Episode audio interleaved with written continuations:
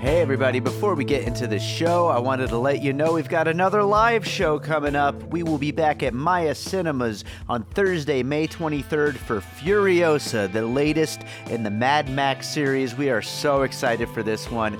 Joining me to talk about it, we've got Sam Novak, Shahab Zargari, and Tony Gonzalez. A great lineup. It's going to be an awesome movie. We are so excited to talk about it. So make sure to check the show notes. There are opportunities to win tickets. You could also buy tickets, and we hope to see you there Thursday, May 23rd, 6 p.m. at Maya Cinemas for Furiosa.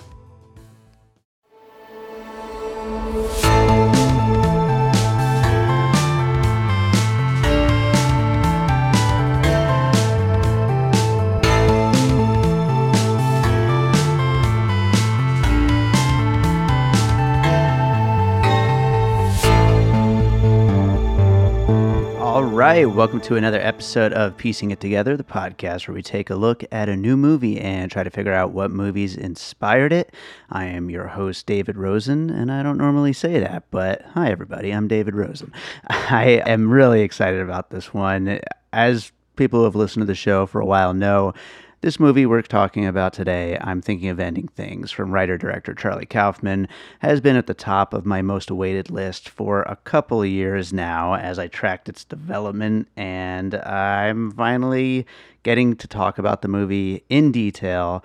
We've got returning to the show after he joined me for the episode on Charlie Kaufman's novel, Antkind. We've got Chris Cranock joining me to talk about this movie, and I think we have a great conversation coming up for you guys. Lots of puzzle pieces, lots of things to talk about, and uh, we're going to get into that in a second. But I do want to remind you, as always, make sure you're subscribed to Piecing It Together wherever it is you listen to podcasts. We're on, of course, Apple Podcasts, Spotify, Pocket Cast, TuneIn, wherever it is you're listening to it right now you could subscribe right there. And you could also follow us on social media at Piecing Pod. Join our Facebook group, Popcorn and Puzzle Pieces. And, uh, you know, all the other stuff that goes along with being a podcast. Do, do all those things. Share, like, review, uh, all, all those things. We appreciate it. And we love the feedback we've been getting lately and all the support we've been getting. It's just been awesome. And thank you, everybody that's, about, that's been out there listening and uh, letting us know how much you like the show. So, with that said, uh, let's get into this conversation because we have a lot to talk about with I'm Thinking of Ending Things. All right, so back on the show with us today, we've got Chris Cranock. How you doing, Chris? I'm very well, thanks. How are you doing? I am great. I am I'm very happy that this movie that we're about to talk about finally is out. It's something I've been waiting for for a long time, and I'm very excited to finally talk about it on the podcast. And uh, of course, you know, I wanted to have you back after we talked about Charlie Kaufman's Antkind to talk about I'm Thinking of Ending Things. Where are you in the the process of processing uh, a new Charlie Kaufman piece of uh, of art? Uh, so I'm. I think I'm processed. Okay. yeah, I think I've. I think I've processed. I've, I've watched it um, twice now, Mhm. and I liked the film a lot. I mean, just like a super basic review is that I liked it, and I had a really, I really enjoyed it. And but it was a unique experience for me, and so we can talk about that a little bit more as we go. But I think it was one of the most unique Kaufman experiences, and not for the reason I expected. So I think I'm kind of processing not the content itself. Uh, I feel like I have a fairly good handle on it, uh, of course, but that's you know it's you'll there's it's very compartmentalized, so we can I'll be able to you know see different things about it as time goes on. But for the most part, I feel like I have a pretty good handle on it. It's more about like my reaction to it that I'm kind of processing, and like what I think Okay. about it as a as a congealed piece is what I'm, that's kind of what I'm processing. How about you? Okay. Yeah, no, that that makes sense. I I think when the credits first rolled, uh, it was it was one thing, and then it continued to be things as I continued to think about it. And and I feel like that is the case with a movie like this, or you know, a Charlie Kaufman project in general. You're always going to kind of be in that kind of a place after you finish watching it the first time. And, you know, while there's certain things that reveal themselves while you're watching, some of it doesn't come until after, some of it doesn't come until that second viewing. And I certainly Synecdoche, New York, I felt the same way. And Anomalisa, I felt the same way. Uh, not so much Eternal Sunshine, I don't think, uh, but, you know, we'll end up talking about a lot of his projects along the way in this conversation, just like we did with Antkind, I'm right. sure. Uh, but you know that that's a that's a very Charlie Kaufman thing, and his you know the, the, the people that are that are like him, his contemporaries. But uh, yeah, I, I I think I am I'm at a place with this movie, which I know a lot of people. I I know some people who like kind of checked out in the middle and just it was just too much for them. Uh, I know a lot of people who loved it uh, and kind of some people would call this a love it or hate it kind of movie and nothing in between but i don't think that's kind of the reaction i'm seeing i'm i'm kind of seeing all across the board as far as uh, what people are thinking of this one but you know with that said i think we should just jump into some puzzle pieces i know you got a bunch i got a bunch here so what do you got for your first one all right well well, let me just say one quick thing before I say my first one. I think what's really unique about this Charlie Kaufman film is that it was released to the Netflix audience. Oh, absolutely. And so you have like the net, the Netflix riffraff are like, what is this? You know, to where mm-hmm. I had to go and like, I had you know three and a half minutes to catch Anomalisa in a theater. I had to like right. pounce on an usher to get into yeah. the room before the movie was out of theaters. Yeah. So, I didn't know you yet at that time, but I, I probably fought my way past you just to get in the theater first. Right. So. so yeah, real quick, just the, I mean the fact that we're getting this like totally unique reaction experience is because it was dumped on a streaming platform that everyone in the world in the world has, and everyone's like, "What is this?" And it's like, "What? You, this is nothing. This is Kaufman Light." Um, this is let's let's be fair. Let's be fair though for the listeners. Uh, you use the word dumped, and I would use that word too a lot of the times. But this movie today probably really wouldn't get financed. Uh, only and and I I say that people use that argument with Netflix all the time, and I always rail against them. I'm like, no, that's that's bullshit. These kind of movies do get financed all the time. You just need to know where to look for them. But a Charlie Kaufman movie doesn't get financed. Is yeah, what I mean by that. Really hard time, which is weird. But we'll, yeah. okay, we'll get that's another rabbit hole we can explore more. Uh, my sure. puzzle piece I'm going to start with a heady one. You know me. You know me. Sure. I don't have those blue collar pieces. Excuse yes. me. No, I'm kidding. uh, I'm going to start with Ingmar Bergman's Through a Glass Darkly. Okay. Uh, for a very superficial reason, and then a little bit more of a uh, layered reason. The first one is is the the use of wallpaper. So mm. the very opening shots of uh, I think I'm thinking of ending things is this kind of montage of the uniquely uh, patterned wallpaper uh, that is in this house that take you know in the center of the film we we go to this house. Uh, and the wallpaper in through a glass darkly plays a very specific p- part and, a, and has a very thematic purpose. Uh, and the film in at large kind of through a glass darkly is about madness in a lot of ways. It's about many mm-hmm. other things. It's very layered tapestry. But essentially the main character is kind of nutty and uh, as we all know, with piecing it together, there's going to be a lot of spoilers here. This is a movie that you should definitely have seen before listening because it's a spoiler, definitely. you know, like type movie. You want to, you know, there's a lot of mystery to it.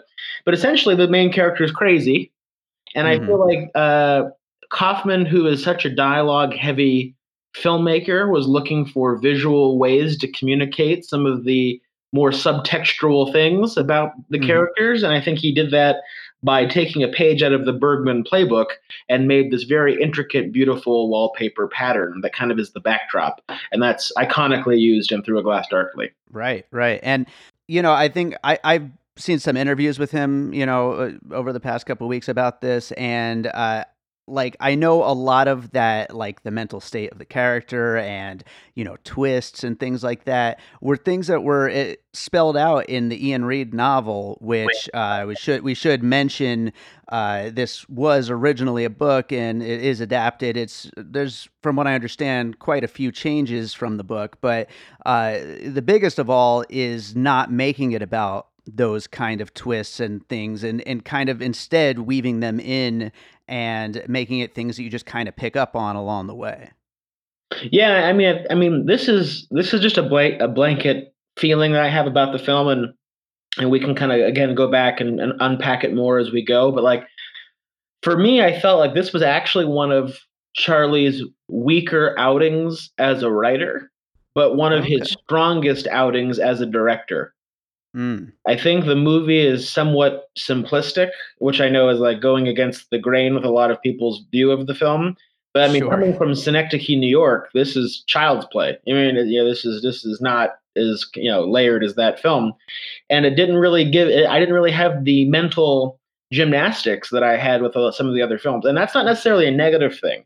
You know, I, I like Mhm. that. I you know, it's it's just different, but but what I really thought he was in command of in this outing was the the, the atmosphere, the vibe. Sure. And I feel like he was really strong as a director for this particular piece, to where his writing has always been center stage. And so, yeah, Mhm. interestingly enough, kind of coming back to like the visual of it and embedding these things more subliminally into the film. You know, you know, um, Kaufman isn't always known for his subtlety, and I think this is by far his one of his most subtle films, which Right. is dangerously maybe saying it might be one of his simpler films. But by far, I mean, the atmosphere was the strongest part. I mean, I think it was very, um, it absorbed me a lot in a lot of ways. I think Mhm. that was his strength as a director. So that was really exciting to see.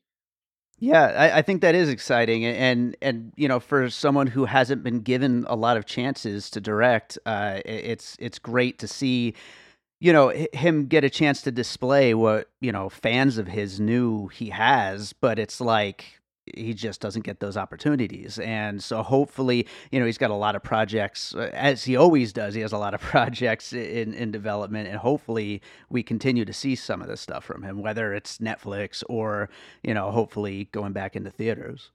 Yeah, I mean, I'm really excited about what the future holds. The biggest, my first reaction was uh, that I was excited that he was doing an adaptation in a more traditional way. I mean, obviously he did an adaptation, but he made Mhm. that basically an original film.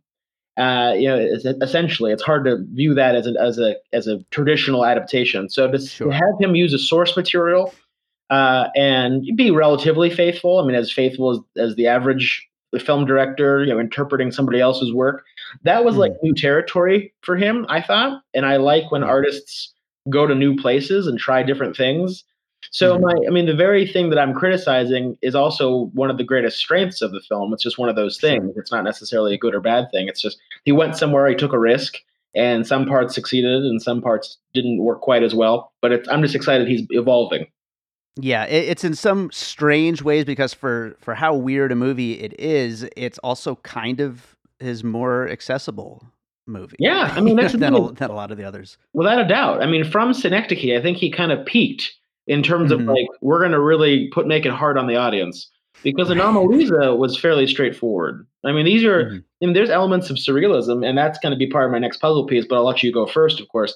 But but Mhm. essentially, I mean, this was one of the most straightforward surreal films that he's done, and uh, and yeah, he kind of left some of that kind of heady cerebral stuff on the side, and it's much more of an emotional experience, as was Anomalisa. hmm You know, there's all kinds of like references to psych, psych uh, psychiatric disorders in Anomalisa, but for the most part, it's an emotional film. Sure. And uh, so, yeah, it was, it's interesting. I think he's actually becoming a little bit more refined in a way, Mhm. and maybe he's just kind of like whet my appetite for these very heady, cerebral, like. And I've been thinking about Synecdoche, New York, for like ten years. You know what I mean? It's Right, like, right. So it's one of the great achievements of modern cinema, and like, oh, it's like it's like Finnegans Wake of movies. So then you go and have a movie like this, which is fairly straightforward, and it kind of leaves something to desire, you know. But Mhm. but like I said, not to repeat myself too much, but it's just such a great example of him as a director. So it's cool. So it's I'm really I've really enjoyed it. But what's your puzzle piece? So yeah, I'll go on to my first one, and uh, this one kind of speaks a little bit to that whole, you know, releasing it to the Netflix masses, and uh, you know what they're gonna get from it, and and where where their confusions are gonna come from. And I thought of the Coen Brothers' No Country for Old Men, Mm. which is uh, a, a little bit out there as far as um, you know the movie itself and and the the actual story being told is not very similar. But the thing that that to me uh, made me think of this comparison is the the whole misdirection of you know who this story is about and what Ooh, the yeah. character is and that's one thing that I have gotten for for years. I, have I've had you know friends who are just kind of just casual movie watchers who have you know said, "What was that No Country for Old Men about?" You know, they they ask me of all people. I don't know, but but the whole thing of like not realizing that oh this this movie is kind of it starts off you're thinking it's about one thing and it's about this other character altogether.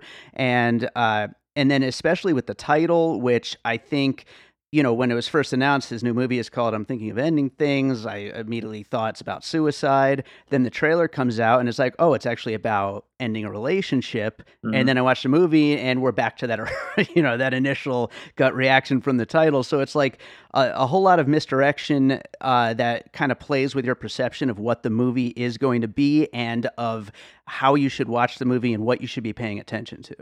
Yeah, I mean, I think it's actually a great puzzle piece. I hadn't thought of it, but I think it really it, it is exactly kind of what you're describing, the misdirection element. And it's funny when I when people ask me about No Country for Old Men, I say just say the title out loud very slowly. Right. yeah, and the and the answer the answer is in there.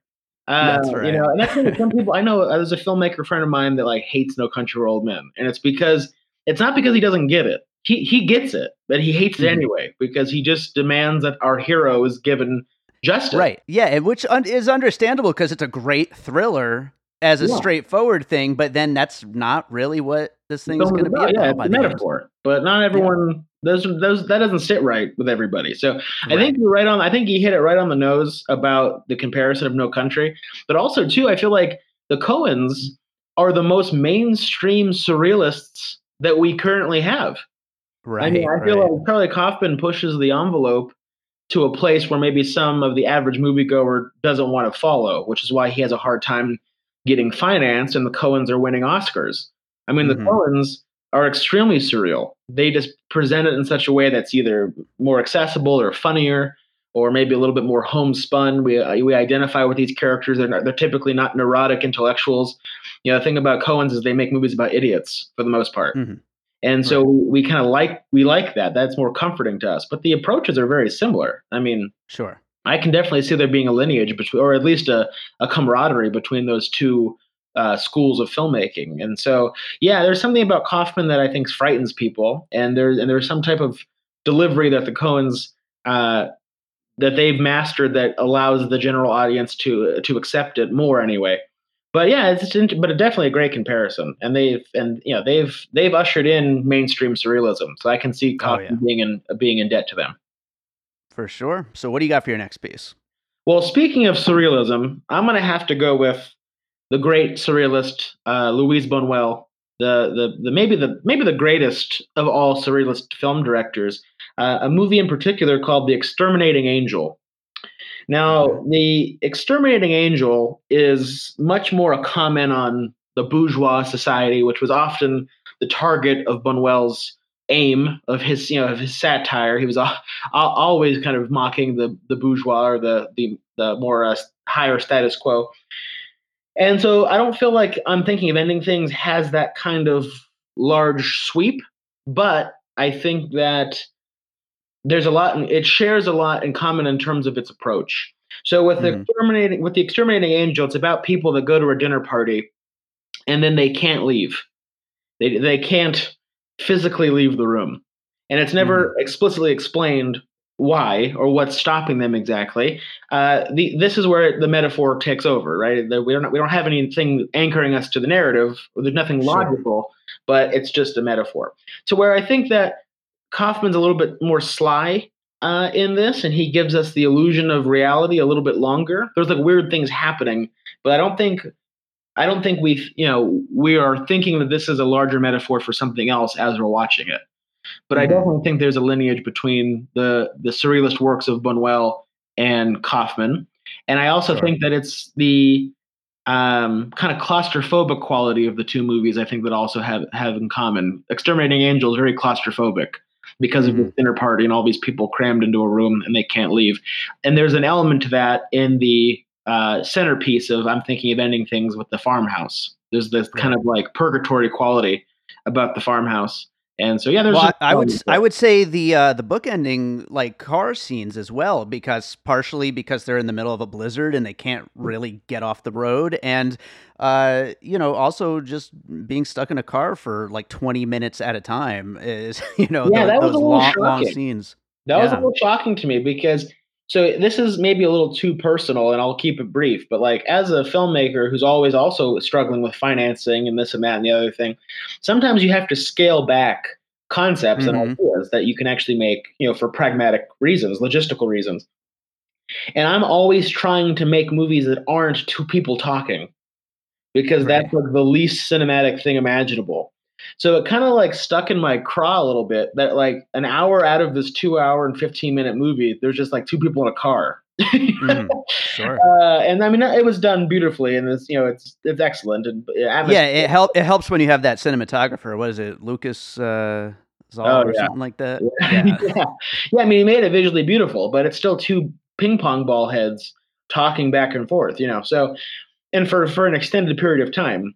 So I, you know, I, I think uh, that to me, maybe just because I have some experience in that area, it felt like an idea being scaled back. Now I haven't read the source novel, so I don't know if the novel takes place predominantly in a car. I don't know if mm-hmm. that's a faithful thing to the book, but it just felt like Kaufman being like, "Well, I can do this for no money." So, Which which you understand why you would have that thought, you know, with with Sure, the trouble he's had. constantly. Yeah, I have a constantly, which is why I don't think it's an objective criticism. I mean, I think the majority right. of people watching won't even it won't even occur to them. But I'm just always trying to get out of cars. I'm trying to get out of diners. I'm trying to get out of houses. You know, these are just not intrinsically cinematic things. Uh, Mm. And especially two people talking is just like the anti-cinema to me. Yeah, I'm very I'm very suspicious of the spoken word. And what Kaufman does well is he has characters talking but without saying much. You know, they say a lot, but they don't tell us anything in terms of the narrative or the plot. So that's impressive and that's good and that's a nice misdirection. But there is a lot of bobbleheads in the film, and that was just like Mhm. that's just a little aside. But that was one thing I noted. Okay. Well, you went with uh with, with surreal with your last piece, so I'm going to go with surreal with my next piece, and of course, uh, Charlie Kaufman compared to David Lynch a lot. Uh, I I've seen in reviews, I've seen Inland Empire uh, cited as as something uh, of a comparison, but I'm going to go with Eraserhead. Uh, because of just the weird, creepy dinner scene with the family. And this is something that struck me directly uh, from the trailer alone and then continued into the movie and just how strange and just off putting everything within that house is. And uh, yeah, I mean, you know, it's just a, a lot of weirdness put in there. And li- like we were saying earlier like in some ways it's it's a little more accessible for a Kaufman film but in other ways it's very out there and very weird the way things happen. And especially once you start realizing uh, the changes happening with the parents and uh, they, clearly their ages are changing and that is just like kind of another level to that surrealism. And and I love how as you start to like think about that it really uh, you know it really speaks to what the overall film is trying to say and where uh, Charlie is kind of trying to uh, lead you to to realizing what the what the overall thing is about and who it's about and everything. Yeah, and that's thing is my it's funny because my next puzzle piece was going to be Lynch as well, so that's a perfect thing to kind of discuss for the you know just for a sec. To me, this was the most Lynchian. You know, I, one of the things that I I'm so impressed with as as a Kaufman fan is that he really feels unique, Mhm. uh, and this felt like the least unique in in my Mhm. opinion. I, I didn't know if, as much as I admire his command of the atmosphere and the tone of the movie, I felt this was kind of like a tone poem of a movie, and I really admire that directorial skill. I did think that this was the the least authentic of his movies, and and I think it's only it might be just coincidence. I feel like the film is a the, well, the book is a thriller. They, they they describe the book as a thriller, and I have not read the book, but as you know, like if you look up genre of the book, it's considered a thriller, and Mhm. maybe Kaufman mixed with a thriller gives you Lynch. I mean, that's it's possible that Sure. it's just like you know mixing colors to get another color. That that's kind of that it has this this Lynchian vibe. Yeah, that, that was something that was kind of interesting to me. and a little again a little bit of an unfair criticism. I'm, I'm not trying to be overly hard on the movie. You know, I mean, I, I really did like it, so I, I don't want to like Yeah. bash it or anything. But it just feels like you know when you look at Synecdoche, New York, there's nothing like it. If you look at adaptation, there's nothing like it. You look at you know, Right. being John Malkovich, there's nothing like it. With uh, Eternal Sunshine, even which is basically a indie, you know, mid 2000s rom com, it's still very fresh and, and unique, uh, even Sure. within those confines of the genre. So when I watched this film, I was just like a little surprised that it felt like somebody else could have directed it. Do you, do you feel in a way uh, you you combine Charlie Kaufman with uh, Netflix uh, resources and you get A twenty four? yeah, feel that at all? yeah, for sure. I feel like yeah, it, it kind of feels like you know, there's this is like a very crude comparison, but do you remember Zach and Miri make a porno? okay, yeah, Yeah, so that, this is not a puzzle piece. This is like a like a weird not this is not a puzzle piece, but you okay, right. essentially uh, Kevin Smith came out and was like, I was trying to make a Judd Apatow film. And I Mm, shouldn't have done that. And I definitely feel like Kaufman was like trying to make a Lynch A24 Netflix movie. I don't know if it was conscious. I mean, I, I respect him as an artist so much that I don't think he has these kind of primitive thoughts of like, well, I want to make an A24 movie or I want, I want to make a Lynch movie. I, I highly doubt that it's a conscious effort.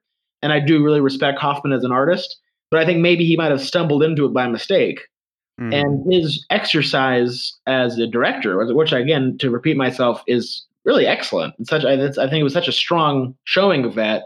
He might have kind of tripped into somebody else's style. sure, So yeah, I mean that's the thing, and Lynch makes you work more for it. I mean, not to sound like I have all the answers here, but in the, when I first watched this movie, and we show the old guy out the window, in the first like five minutes, the main character, the female character, is sitting outside waiting for Jesse Plemons to pick him up or pick her up, excuse me. And then they show the old guy janitor looking out the window, dressed in a flannel shirt, and then they cut Mhm. back to her, and then they cut back to the guy again, but now it's Jesse Plemons in the same shirt. I was like, oh, Mhm. it's probably the same person. Right. and there was like I was surprised by the size of the breadcrumbs. Essentially, Mhm. uh, the breadcrumbs were a little bit too big for me. I didn't when I when it was over. I was like, oh okay. So the thing I thought of within the first five minutes was kind of what where we were at. sure, sure. So I was a little disappointed in that, I guess. Yeah, I, and I, I guess that makes sense as a fair criticism, but at the same time, maybe he's trying to give, like you said, the, the size of the breadcrumbs. Maybe he's trying to give the audience a, a little bit of a, a bone because he, he wants people to like him again. you know what I mean? To give him some more I chance to make movies. no, I mean, yeah, I guess that's possible. But you know, it's like, do I do I understand Inland Empire? No. Right. Do I do I do I understand Mulholland Drive? I've seen Mulholland Drive thirty times. I don't understand a goddamn moment of it. The, Well, wait. So I, I'm curious. Uh, you said your next puzzle piece was going to be Lynch too. Wh- which in particular was it one in particular? no, it wasn't actually. It was just gonna be like the work of David Lynch. Okay, cool. I could see like a Mulholland Drive. Because the thing is, is that okay? So here, and this is like I don't want to get too sidetracked, and I, I think it's your puzzle piece turn, right? Oh no, it's Sure. technically mine, right? Because I Yeah, yours yours is the works of David Lynch. So Okay. So, but in a nutshell, I, I feel like this is a movie geek, a movie nerd movie, mhm. which is interesting to me. What I think where, where it really succeeds is that this is a movie nerd movie without being obvious about it. Mhm. This movie is actually about movies. oh yeah, absolutely. But no one, I, I think the average audience member who isn't a movie nerd like us won't necessarily feel that. You know, there are some films that feel like, oh, this is a meta in you know about film type movie, and this is I don't think it feels like one of those, even though it is one of those. So that's an interesting. I think that was a really cool. That's a success that uh, that Kaufman did. Is he like basically made a movie nerd movie, but totally in camouflage. So I thought that was kind of cool. Yeah, no, I, I love I love that about it. Yeah, and that's kind of like, and so I'll just throw out a quick puzzle piece. I was going to say Fellini's Eight and a Half, Okay, sure. and that's just an overtly surrealist movie, but it's about a filmmaker trying to get a film made, and it's much more, you know, it's like the ultimate movie geek movie, you know, the, the mm-hmm. movie about making movies. So I feel like every movie that's about movies is is somehow in debt to Fellini's Eight and a Half, but this was just super, superbly subtle in terms of how much it was a reference to other films um, or how much it was an ode to cinema in general. So that was Mhm. my puzzle piece for that. Okay. Well, you know, I think let's use that as a bridge to a, a brief tangent that is technically puzzle pieces here. We, we, did this, of course, with Antkind, and we should do this here a little bit, but we should talk about Charlie Kaufman work and how it uh, how it compares here because I do think that there are parallels. Uh, f- first of all, there were a lot of things that, and this was right from the trailer when the trailer came out, but then continued throughout the movie. Uh, things that shockingly reminded me of things in Antkind's. Uh, you know, a, a, lot of the uh, obsession with the clown, the the side of the road uh, restaurant, the the um, uh, failing memories, yeah. the you know the the deteriorating thoughts and and things blending into one another, uh, which of course also brings you back to Eternal Sunshine of the Spotless Mind, where uh, you, you know, as he's going deeper and deeper into the memories, and it, it's hard to know where one starts and where one ends, mm-hmm. and you know which are real and which are imaginations mixed in with the dreams and and the memories, and uh, and then of course, you know, I think more than anything, I feel like even though, like you said, this is a little more accessible and all that, I do think this is in a lot of ways like a companion piece to Synecdoche, New York, in that it deals with you know, a person who's kind of at their end and who, you know, is dealing with a lot of mental issues and with the end of their life. Oh yeah, no, I can see that for sure. I think what what's cool is not only is it a companion, but I think it's almost mm-hmm. an answer because sure. Synecdoche, we're from Caden's perspective, and he's seeing. You know, we're we're not sure what's real and what isn't for what he's seeing, mm-hmm. and now we are actually seeing the film from the perspective of the projection. Right. What I think is honestly the the stroke of genius that this movie has. Like what this what what is really special and great about this movie is the fact that the film is from the perspective of a figment of of the guy's imagination. I think that's awesome. Yeah, yeah, making the narrator a figment of his imagination was a, was a stroke of genius. I don't know if that comes from the book, if that was something that Charlie decided, but either way, it's a fantastic choice and and a way to kind of reinvent this subgenre because you know mm-hmm. the you know the surrealist going inside the guy's mind and having a subjective point of view has been done to death you know sure. and so how do you make it really interesting and new? And i think he succeeded there very much very much. And so i think that's kind of maybe an answer to synecdoche. Yeah I, I, think that's a, a, great way to put it, and a great way to like kind of tie that thought up of this uh, being so closely r- related to his other work. Right. Um, so, what do you got for your next piece? Well, sticking with this meta theme about movies about movies, I'm gonna have to say Ben Stiller's 1996 The Cable Guy. Okay, I love that because that is a character that only gets information from movies and television. Okay. And as we find out, the main character, the Jesse Plemons character, is a man who de- who develops not only his desires but his memories based on film, television, and literature. Absolutely. So he is basically Chip Douglas. This is this is a this is a continuation of the Chip Douglas story, in my opinion. I think that is so great, I, and I hadn't I hadn't thought of that at all, and I I love it. I think that's such a great puzzle piece and makes so much sense, and really ropes in a, a really important part of this film, eh, which is that whole aspect of him getting so much of his thoughts and memories and and ideas from things that he's read and watched and and listened to and all that. And I think that that's such an interesting aspect of the movie, and I love how that puzzle piece kind of uh, ties that in. Well, I mean, yeah, exactly. I mean, it came to me when I was laughing hysterically during the final speech, which is word for word from A Beautiful Mind. Right. Yeah, that yeah. is the funniest shit happening in American cinema today. That was so good. now, eh, and it dawned on me that this guy is essentially Chip Douglas, the Jim Carrey character from a cable from the Cable Guy, the guy who you know. Sure. but it's also powerful. I mean, besides it being hilarious, it was also kind of powerful because we are so, as an audience, I mean, we are so uh, influenced by entertainment. I mean, we have a, a, a, a red haired clown as a president right now yeah. because of entertainment, because the, the dangers of entertainment. And so, um, and also, too, our views on love. our views on what a healthy relationship is. This all comes from pop music, you know what I mean? And it's dangerous. Uh, We're not Hell critical thinkers enough to really be able to um, discern what is real and what's entertainment anymore. So the Yeah. fact that we are we're so highly influenced by entertainment that our own memories are tainted by it. I mean, our, and Mhm. our and our expectations of what this existence is supposed to be. That has completely been hijacked by how inundated we are with uh, not only. I mean, that's the thing is, I wish it was an equal balance of art and entertainment, but art is clubbed into submission by entertainment.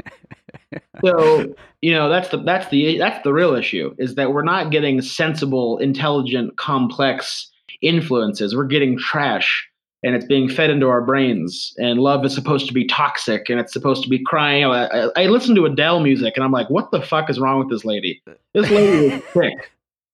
How dare you get over me, even though I treated you like shit, and you moved on and started a beautiful family? How dare Mhm. you?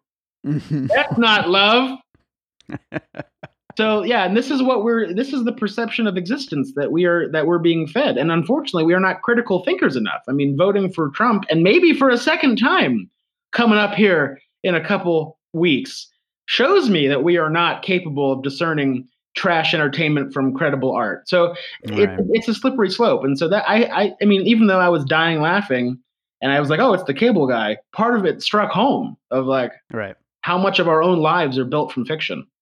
What what do you, while we're on this tangent, what what do you make of uh of the reading of this character Jake as an incel?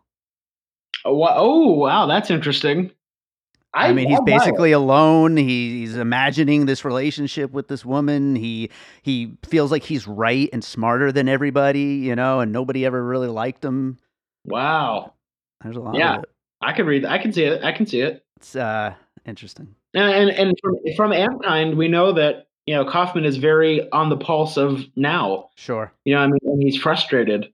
So I, you know, that if that is the case, that's that if that was a conscious thing, then I Mhm. admire uh, Kaufman's restraint and not Yep. making such an obvious point. But Sure. I mean, the thing is, the lonely white male is a, the dangerous, you know, is the most dangerous thing in our in our society. Oh god, yeah. Yeah, and it's mixed with this superiority complex. I mean, it's like they're lonely and horrible, and yet they think they're the greatest, and that's and you know, and, and everything is owed to them. So that's a very Right. bad combination. Yeah, sure is. Well, my next puzzle piece is uh, definitely a little bit on the surface level, and I also can't quite take credit for it. Someone on Twitter said it. I wish I remember who, so I could give them credit. But uh, when the trailer first came out, someone asked, "Is this just Get Out for white people?" I, I felt it was important that we bring that up as a puzzle piece here. Uh, new new young couple going to meet the parents for the first time. It also could be a meet the parents uh, reference, but uh, going to meet the parents for the first time and dark, weird, crazy shit is afoot once they get inside that house, and you're not quite sure how things are going to go off the deep end, but you just kind of know that there's something really weird going on and it's going to get dark quick. yeah, I mean, I, I, I mean, I think the the greatest part, seg, you know, um, segment of the film is the house sequence. Sure. Yeah, that's the strongest. Toni, Toni Collette and David Thewlis. Just yeah, I mean, exactly. incredible. Yeah, yeah, exactly. So I that they they brought the house down, and um, yeah, I mean the thing is, I love the idea that this is Kaufman doing Meet the Parents. That is like this is like Kaufman's version of Meet the Parents. I think that's outstanding. Um, It, it works. yeah, it works. It really does. Yeah. So no, that's that's interesting. I could see that kind of a get out for white people. I mean, I mean, in a sense, only in premise, you know, because Right, it- yeah, exactly. not so many other things. sure, absolutely. But it's funny. this is kind of a weird segue, but I might as well get it out of the way quickly Mhm. Because I have to. I, I feel like it's obligatory now. So I'm going to mention Okay. two Kubrick things. Oh, Um, boy. I'm going to have to say The Shining. Of course. I, I figured you'd bring that one up. Yeah. Well, it's very Shining like. It is. I don't think I'm crazy. I think everything's The Shining, and I think I'm right about that. I don't think that I'm just seeing what I want to see. Okay? no, I saw I saw it too. Yeah, I saw it too. You're, you're on. Yeah. Prove me wrong. I'm gonna, I'm that meme. I'm that meme. I'm that guy at a table, and I'm like, everything's The Shining. Prove me wrong. That's what I am right now. I, I need to make that your uh your like little avatar when um when you start writing reviews on the website. Um Yeah. I need, need to have you at the table. Yeah, Everything is The Shining, prove me on a blue wrong. Sweater. Everything's The Shining. Prove me wrong. I think I think I'm because I don't think anyone can prove me wrong. And then also too, so I mean, it's I mean, let me expand on that briefly. It has the atmosphere of The Shining. I mean, this house is Mhm. essentially the Overlook. Right. You know I mean? It's like the traveling there through the driving on the way there, the conversation. They get to the house. The house is super creepy. They use Mhm. wide angle lenses to to mess with our sense of perception.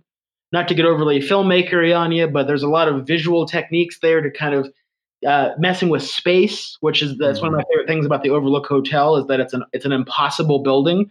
Essentially, from the exterior shots of the hotel itself, the big golden ballroom could never actually fit inside of it. Right. But one of the ways that Stanley was kind of messing with us is he, he didn't want to do a straightforward impressionistic ghost hotel because he think that would be cheesy, right? It would separate us from the terror. So what he does is he creates a realistic enough hotel that we can buy it plausibly, right? We're not always conscious of how it's ghost-like, but then he messes with our perception of space. And I Mhm. think I think that was something that Kaufman did with this house. The messing with the perception of space through the lens choices and through the compositional stuff and through the lighting. So I think that was something that was really shining like. And then also too, I gotta say, 2001: A Space Odyssey with Mhm. the rapid aging. Okay. Yeah. Yeah. The final sequence when Dave Bowman goes from young to old to very old to very very old, and I feel like that was happening in the house uh, in a very similar fashion. In I'm thinking of ending things. Mm-hmm. So there you Yeah, go. no, I, I, I, I think that I, I could completely see both of those with that rapid aging for 2001 and the house itself and the atmosphere for The Shining. And uh, yeah, I think you're onto something, Chris. I think so. Prove me wrong. I'm that meme. That's what I feel. Well, I hope got one. letters about me. I hope people write like, never invite this person on again. What we know what he's gonna say, but but maybe maybe it's like a you're you're a recurring character, like like uh you know we, we we got your mind. catchphrase. Maybe I'm inside your mind and you're just being influenced by a Kubrick movie you watched one time, and that's It's true. I'm the manifestation of that. That's could, could, possible. ver- could very well be true. So I got one last piece here, and it's a much lighter film, but I wanted to bring it up. It is the 2012 film Ruby Sparks with Paul Dano hmm. as a writer who conjures up this girl in his story who comes to life. She's played by Zoe Kazan, and she is not just his perfect dream girl he that he you know hopes will just be with him but she kind of has her own agency and her own thoughts and her own wishes and desires and here in I'm thinking of ending things. Uh, of course, you know, spoiler alert, we've already said, but uh, you know, uh, Jake has basically imagined this girl into his life, into his memories, and even though he's the one doing the imagining, she doesn't really want to stick around with him, and she shoots down a lot of his ideas about uh, art and and you know all that kind of stuff, and she is absolutely her own person, and you know, I think that speaks a lot to uh, to the story itself as well as to the performance. You know, I know Charlie in an interview said that one thing he wanted to change from the book, from my understanding, is to really give her even more of her own character. And he said that to, to hire an actress like Jessie Buckley and make her just an imaginary character and that's it would just not be uh it, it wouldn't be giving credit to the actress and he wanted to really flesh her out into a full being with her own thoughts and and agency Yeah, I mean that's the thing. If if it wasn't, I mean that's the thing is if it, it based on the simplicity almost of this movie, if it didn't have that element, it would be rather boring. It would be rather normal. You know, I mean, it's like I Mhm. said, this genre has been done and done very well. You know, this is not like a genre that really needs Kaufman to swoop in and save it. You know, we have a Mhm. lot of excellent, you know, quasi surreal stories that are happening in modern cinema. So the fact that he was able to give that character agency, I think, was the most was the master stroke. You know, I really Right. think that's like the that's the hook. And I'm happy that it came from such a place of like, well, I want to respect this actress. I want to give her something with some meat on the bone. That's fantastic. Right. But I think he would have Mhm. run into that anyway. Writing this Yeah. story, I think he probably would have been bored with with oh that, that's true that's true because yeah i mean he he wants to do something unique he wants to do something that interests him yeah, and th- and this was the most interesting part. yeah You know, what- one of my favorite things about the character, the the uh, the uh, girlfriend character, is that even it's like it's it's it kind of speaks to how sad the film is, and that is like one of the puzzle pieces I have is like the work of Lars von Trier, because it's Sure. so unabashedly sad. Like Lars von Trier doesn't give a shit if you are enjoying yourself, and he's he, he's a hit and miss for me. Like sometimes I think he's a genius, and sometimes I think he's a pretentious windbag, and I don't Mhm. ever really know how I feel about the guy. But some people, you can't deny how great some of his films are. So it, it Right. you know. But what I love about him is that he's like just the most depressed, sad sack imaginable, and he's like, "You Right. feel this with me." And I don't care if you like it, and that's I, I think Kaufman's in that territory. yeah this is that's another comparison to synecdoche new york there because that Oh, is yeah. just brutal. oh my god brutal is the word absolutely I well, that's the thing is like we that's the thing. It's weird. I have this really weird relationship where like I think sometimes things are morbidly sad, like Adele music. But Mhm. then I also think that sadness is something we should not pretend doesn't exist. So I think it has a Oh, lot to do with like how the subjects are handled. I think in pop music, I think it's morbid that we listen to like really toxic, sad things. And then I think in the the arena of art, I think it's good to explore sadness as an emotion and not always have the character come out of it at the end and you know be chipper and that's not the experience for many people in this life so i think i mean everything is everything is uh, in bounds in the in the arena of art uh, but Sure. it's, it's you know it's more about how it's handled. But yeah lars von trier is like unabashedly sad and as is kaufman. Mhm. but one of my favorite things about the character as i was saying a little a little bit ago is that even in this guy's brain he can't come up with a character that fucking loves him. Right exactly. Like that is a fantastic element here to where like his own brain is like i'm thinking about breaking up with this guy. Yeah. I'm not sure if i want to even be here. And that is a that's another profound and yet darkly funny uh side of it i think that is because that's what's great about kaufman is he he dives so deep into sadness that it's almost funny. Right uh, totally yeah, yeah and that's kind of his milieu if you permit me to use a french word. It's it's not only allowed it's encouraged. Okay good. Jejune david. Stop being jejune. No, so, so yeah, so that's one of the things is that it's like I just loved how like a kick in the balls sad it was. yeah absolutely That's that, that's my shit honestly Yeah, I'm all about it. yeah You know, unless Yeah. it's unless it's just really bullshit stuff. Like if you, if you're Right. gonna really commit, commit. exactly That's one of the things about Lars von Trier that I can't help but respect. Is he just mires you in this the most depressing shit, and like even, even Mhm. what is it, Melancholia really lives up to its name because the Sure. entire world dies, and I was like, that's the way to do it. hell yeah All right, so I know. Okay, so you're out of puzzle pieces, right? i'm out what what else do you got let's uh let's get through whatever you got All right, so yeah, that's, this is my normal thing where I have like 40 more than you. So I'm going to, I'm going, I'm going to just rapid fire them like I usually do, and I'll try Sure. to make it cohesive. so two, I'm going to combine. Uh, is the this is very specific. It's the artwork of MC Escher, uh, especially because of that staircase sequence where she's Yeah, for sure. repeatedly walking down the stairs, and that's going to tie in to a Hitchcock reference. I think this is also maybe Kaufman's most Hitchcockian film, uh, which is kind of a you know a weird. I don't think it's maybe conscious, but I mean I think we're all paying debt to, to Hitch all the time, and especially with films Sure. with atmosphere. And he Mhm. was obsessed with staircases. Some of the great sequences of Hitchcock always take place in staircases. They're interesting visually, they're interesting metaphorically. And then right in the center of this movie, we have this M.C. Escher esque uh, stair sequence. So that's something I'd like to mention. Um, I'd like to mention a movie called Certified Copy. Uh, I I think it's a fantastic film, uh, and it's just um, a movie that really subtly becomes uh, s- very surreal, and it's about the ins and outs of a relationship. And so I think there's some some connective tissue there. It's a phenomenal film. If you have the opportunity, see that.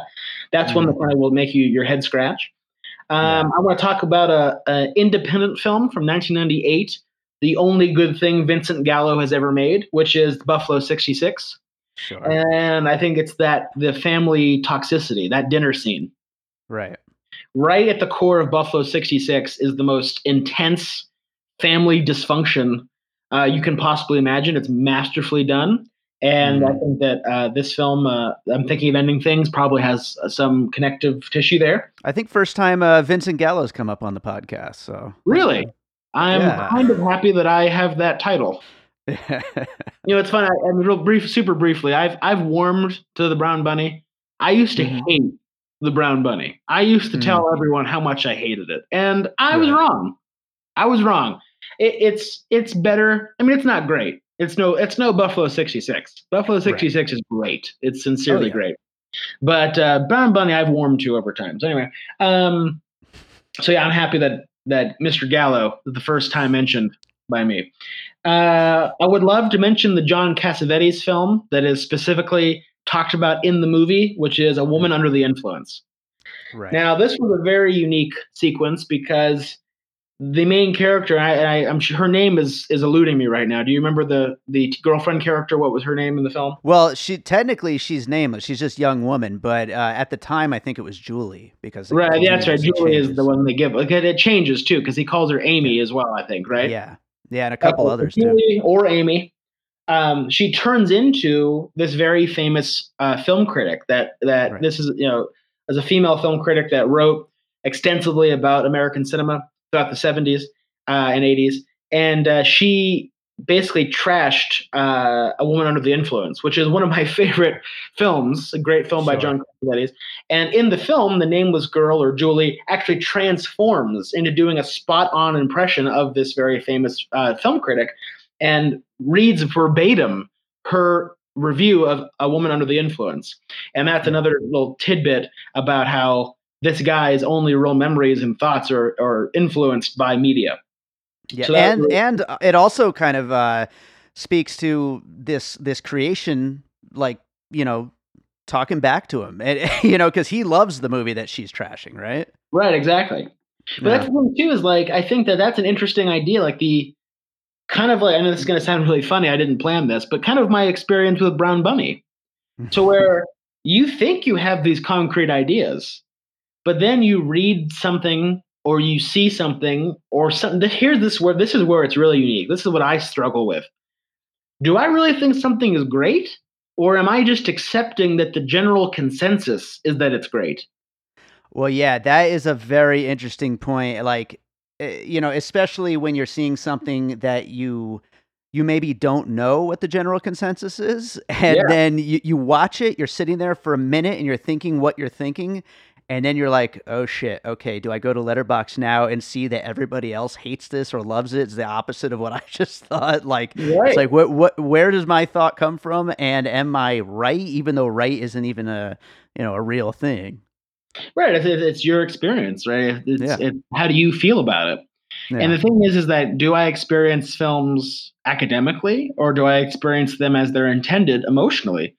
I feel Mhm. like I always have this very schizophrenic uh, relationship with films, being a filmmaker, being a film appreciator, being a film critic.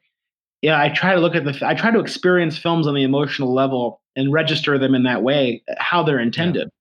But I have Mhm. said I have this very uh, academic approach at times, and it makes it challenging. And it also makes it hard to actually deter, determine what I really feel. Sure. So it, it takes a lot of contemplation, and I try to go with my gut instinct. But also, too, thinking about a movie or having somebody else who's educated shine light on a movie, and maybe they they say something that you didn't particularly catch, that can transform your opinion. So it's always this feeling of like, well, am I being genuine by changing my opinion? And the answer, I think, ultimately is yes. If you get new pieces, new pieces of information that change your view, then I think you're you should change. You should not, you know, be steadfast on some juvenile view of the movie.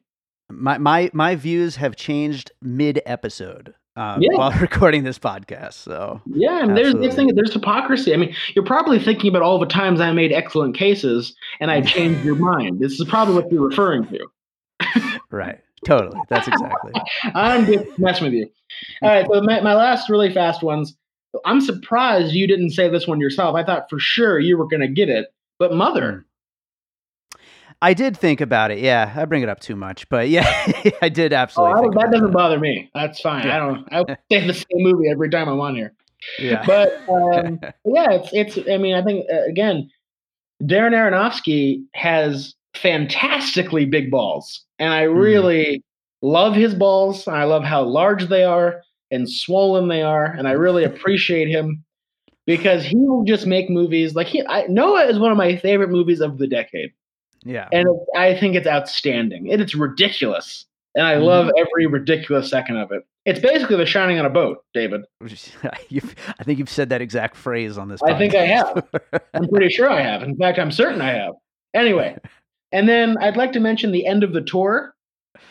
oh yeah. Um, Yeah, that is because I even with Antkind, I uh, I mentioned a David Foster Wallace influence, and now I'm actually certain of it. I wasn't really sure if it was in kind of Kaufman's ethos, but I I really think that it is in his ethos, and Mhm. the on the road element, the two people talking element, the conversation about David Foster Wallace right in the center of I'm thinking of ending things.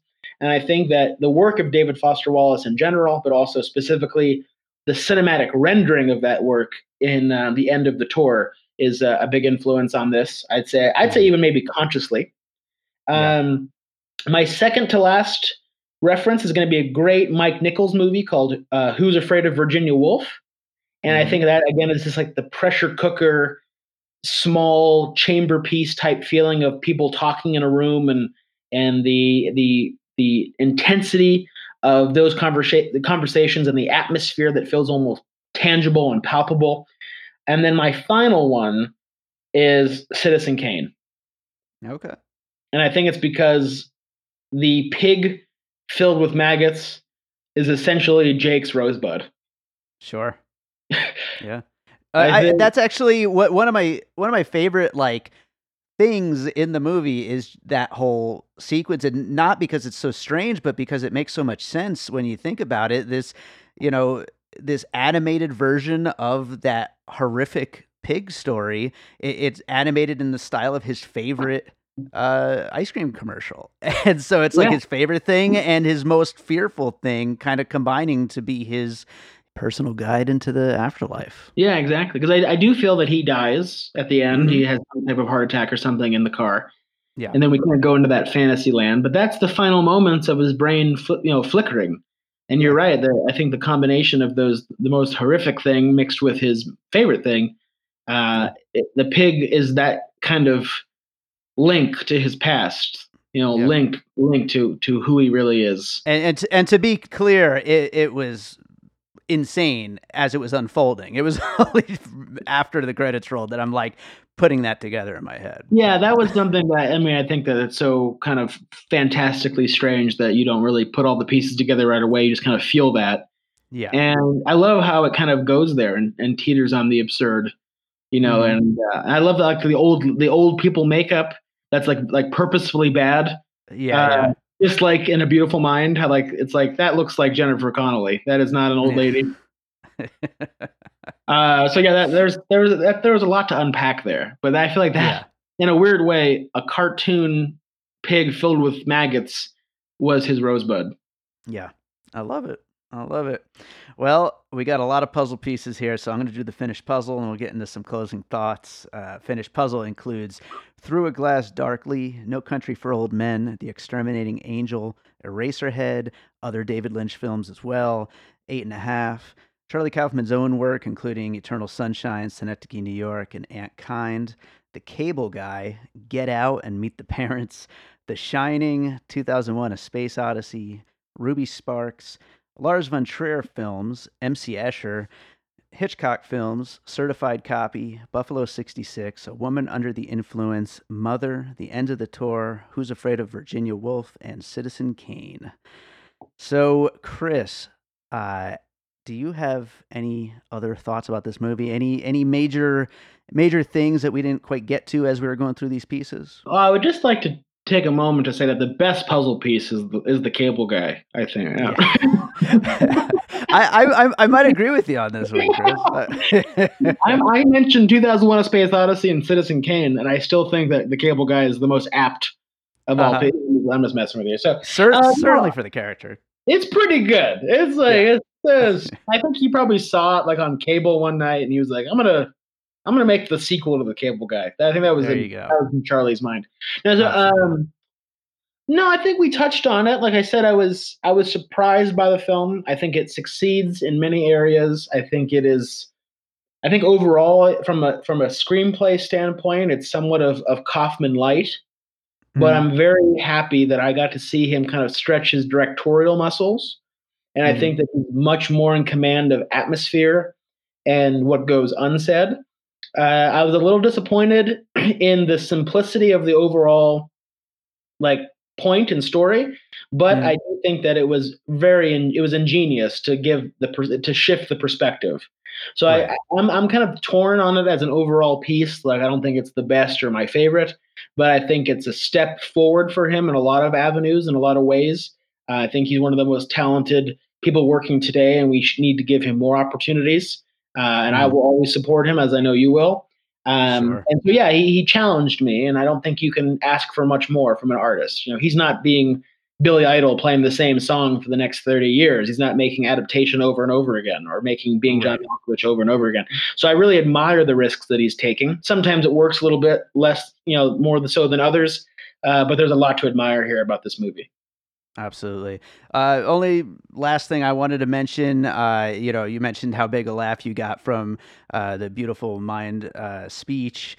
I just wanted to kind of give a quick shout out to my biggest laugh of the movie, uh, which is not his funniest film by any stretch, but uh, my biggest laugh was when uh, she's upstairs with uh, Jake's dad, and he makes some kind of dirty joke. I forget what it is, and from across the house, you hear Toni Collette start cackling. I laughed so hard at that moment. Isn't like you know, well, fucking?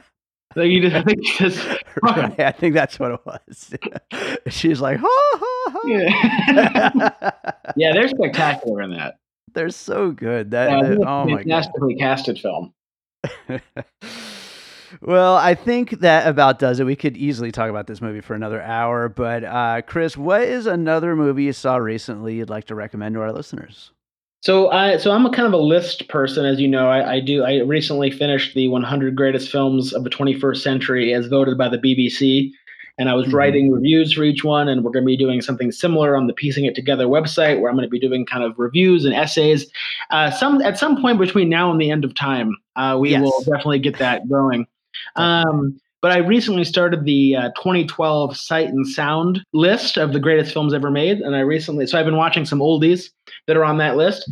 But the film that I would recommend the highest right now, that I think is probably one of the most underseen, is a movie called Touki Bouki, and it's a Senegalese film from Africa, uh, and it was made in the 1970s, 1973, and it. Uh, that Senegal uh, got its independence from France in the 60s, and only then could they start making films about what life was really like in their country and in, in you know in their in their home. And it's it's shocking and it's revolutionary and it's bold. It's kind of like basically uh it's like easy rider for africa. So i would take a look at it. It has a lot of extreme animal death. I would give um, a little note about that because it is very challenging to watch, but this is a part of their time and place and culture that we are not mm-hmm. exposed to typically. And the film uh, unflinchingly looks at that. So take a look at that film. It's brilliant and it will it will change you. All right. Well, why don't you tell people where they could find you and your work? Uh, so I am always working. You can find me on the social media platforms, of course, just my name, which David will put up on the post. You can go to chriscranock.com to see a lot of my other work.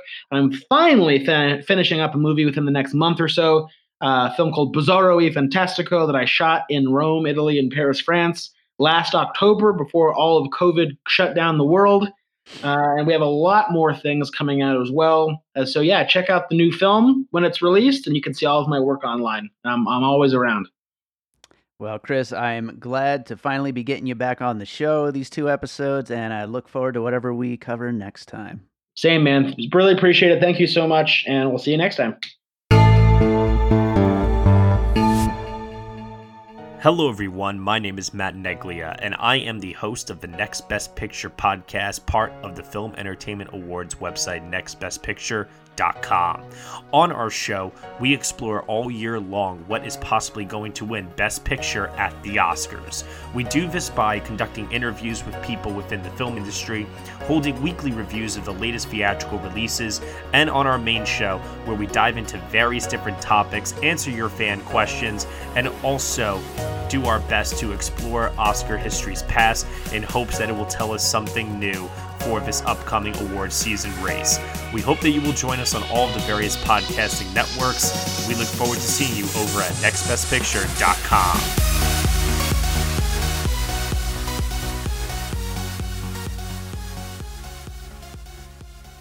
All right, so I hope you enjoyed that conversation about I'm thinking of ending things. Obviously, we could have went on for another hour or two. There's just so much to talk about with this movie, but I think we hopefully did it justice. And hopefully it's not another however many years it's been since the last Charlie Kaufman film and we'll be able to do another one of his movies in the near future. As a matter of fact, we are doing another one of his movies in the very near future, although it's one of our missing pieces episode. We are taking a look at Eternal Sunshine of the Spotless Mind. That's coming up next week. So, hopefully a new one though too. I, I'm always looking forward to do Charlie Kaufman projects. So thank you as always for listening. If you enjoy piecing it together, you can rate and review us over on Apple Podcasts or Podchaser. Those reviews help make sure to get the show heard. Although from what I hear, it doesn't really help anything, and that's just like this big myth within the circles of podcasting. But hey, do it anyway. We we appreciate the feedback and we we like knowing that you're out there listening. So appreciate all kinds of reviews. And, you know, if you just want to get in touch, you could always just tweet at us or whatever at Piecing Pod. Get in touch. If you ever want to join me for an episode as well, uh, get in touch with me too, because there's plenty of upcoming movies we need to do episodes on. And I always like getting new co hosts on the show. So that does it for today. I'm going to leave you with a piece of music as always. And at first, I was going to play a piece of music from my new self titled album that's coming out on October 4th that I finally finished this week. Yes, I've been updating you guys over the past few months about how this album was in development and is coming soon and now it is finally finished and will come out on October 4th and there will be a special episode the week before it comes out of piecing it together taking a look at the album. So keep keep your your ears peeled. Is that a thing you can do? For that. But uh, instead of playing that though i think we'll celebrate the whole Charlie Kaufmanness of this episode one last time by playing something that I made a few years back when the fundraiser for Anomalisa was happening. And the people who were running the fundraiser asked if anybody had any kind of Charlie Kaufman related art that could be used as some of the uh, the perks for donating to the fundraiser. And so I decided to make a little Charlie Kaufman rap song, and it's called Anomalisa. And I sent it to them, and they seem to love it. Uh, I I think that they said there are some kind of like potential rights issues with all the name checks that I did with uh, all the various Charlie Kaufman projects, so they couldn't send it out as part of the thing. Although I think they did share it at the time uh, from my SoundCloud, and hopefully a lot of Charlie Kaufman fans enjoyed it. But now you're going to get to hear it. So this is called Anomalisa, and hope you enjoy it. And we'll be back with more piecing it together next week.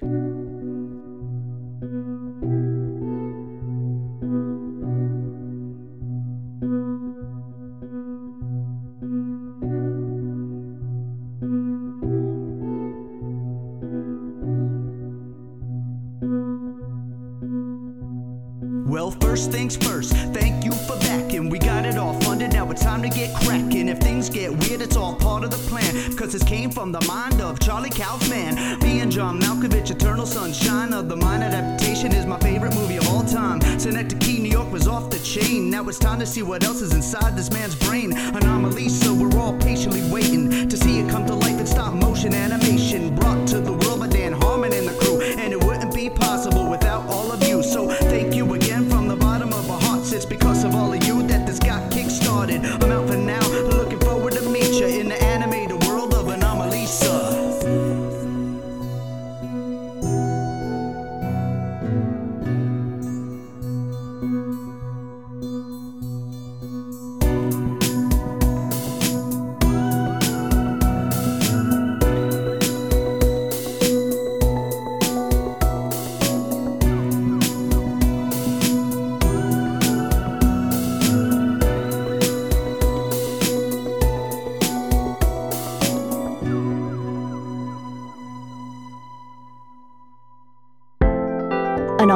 West production, produced by David Rosen in Las Vegas.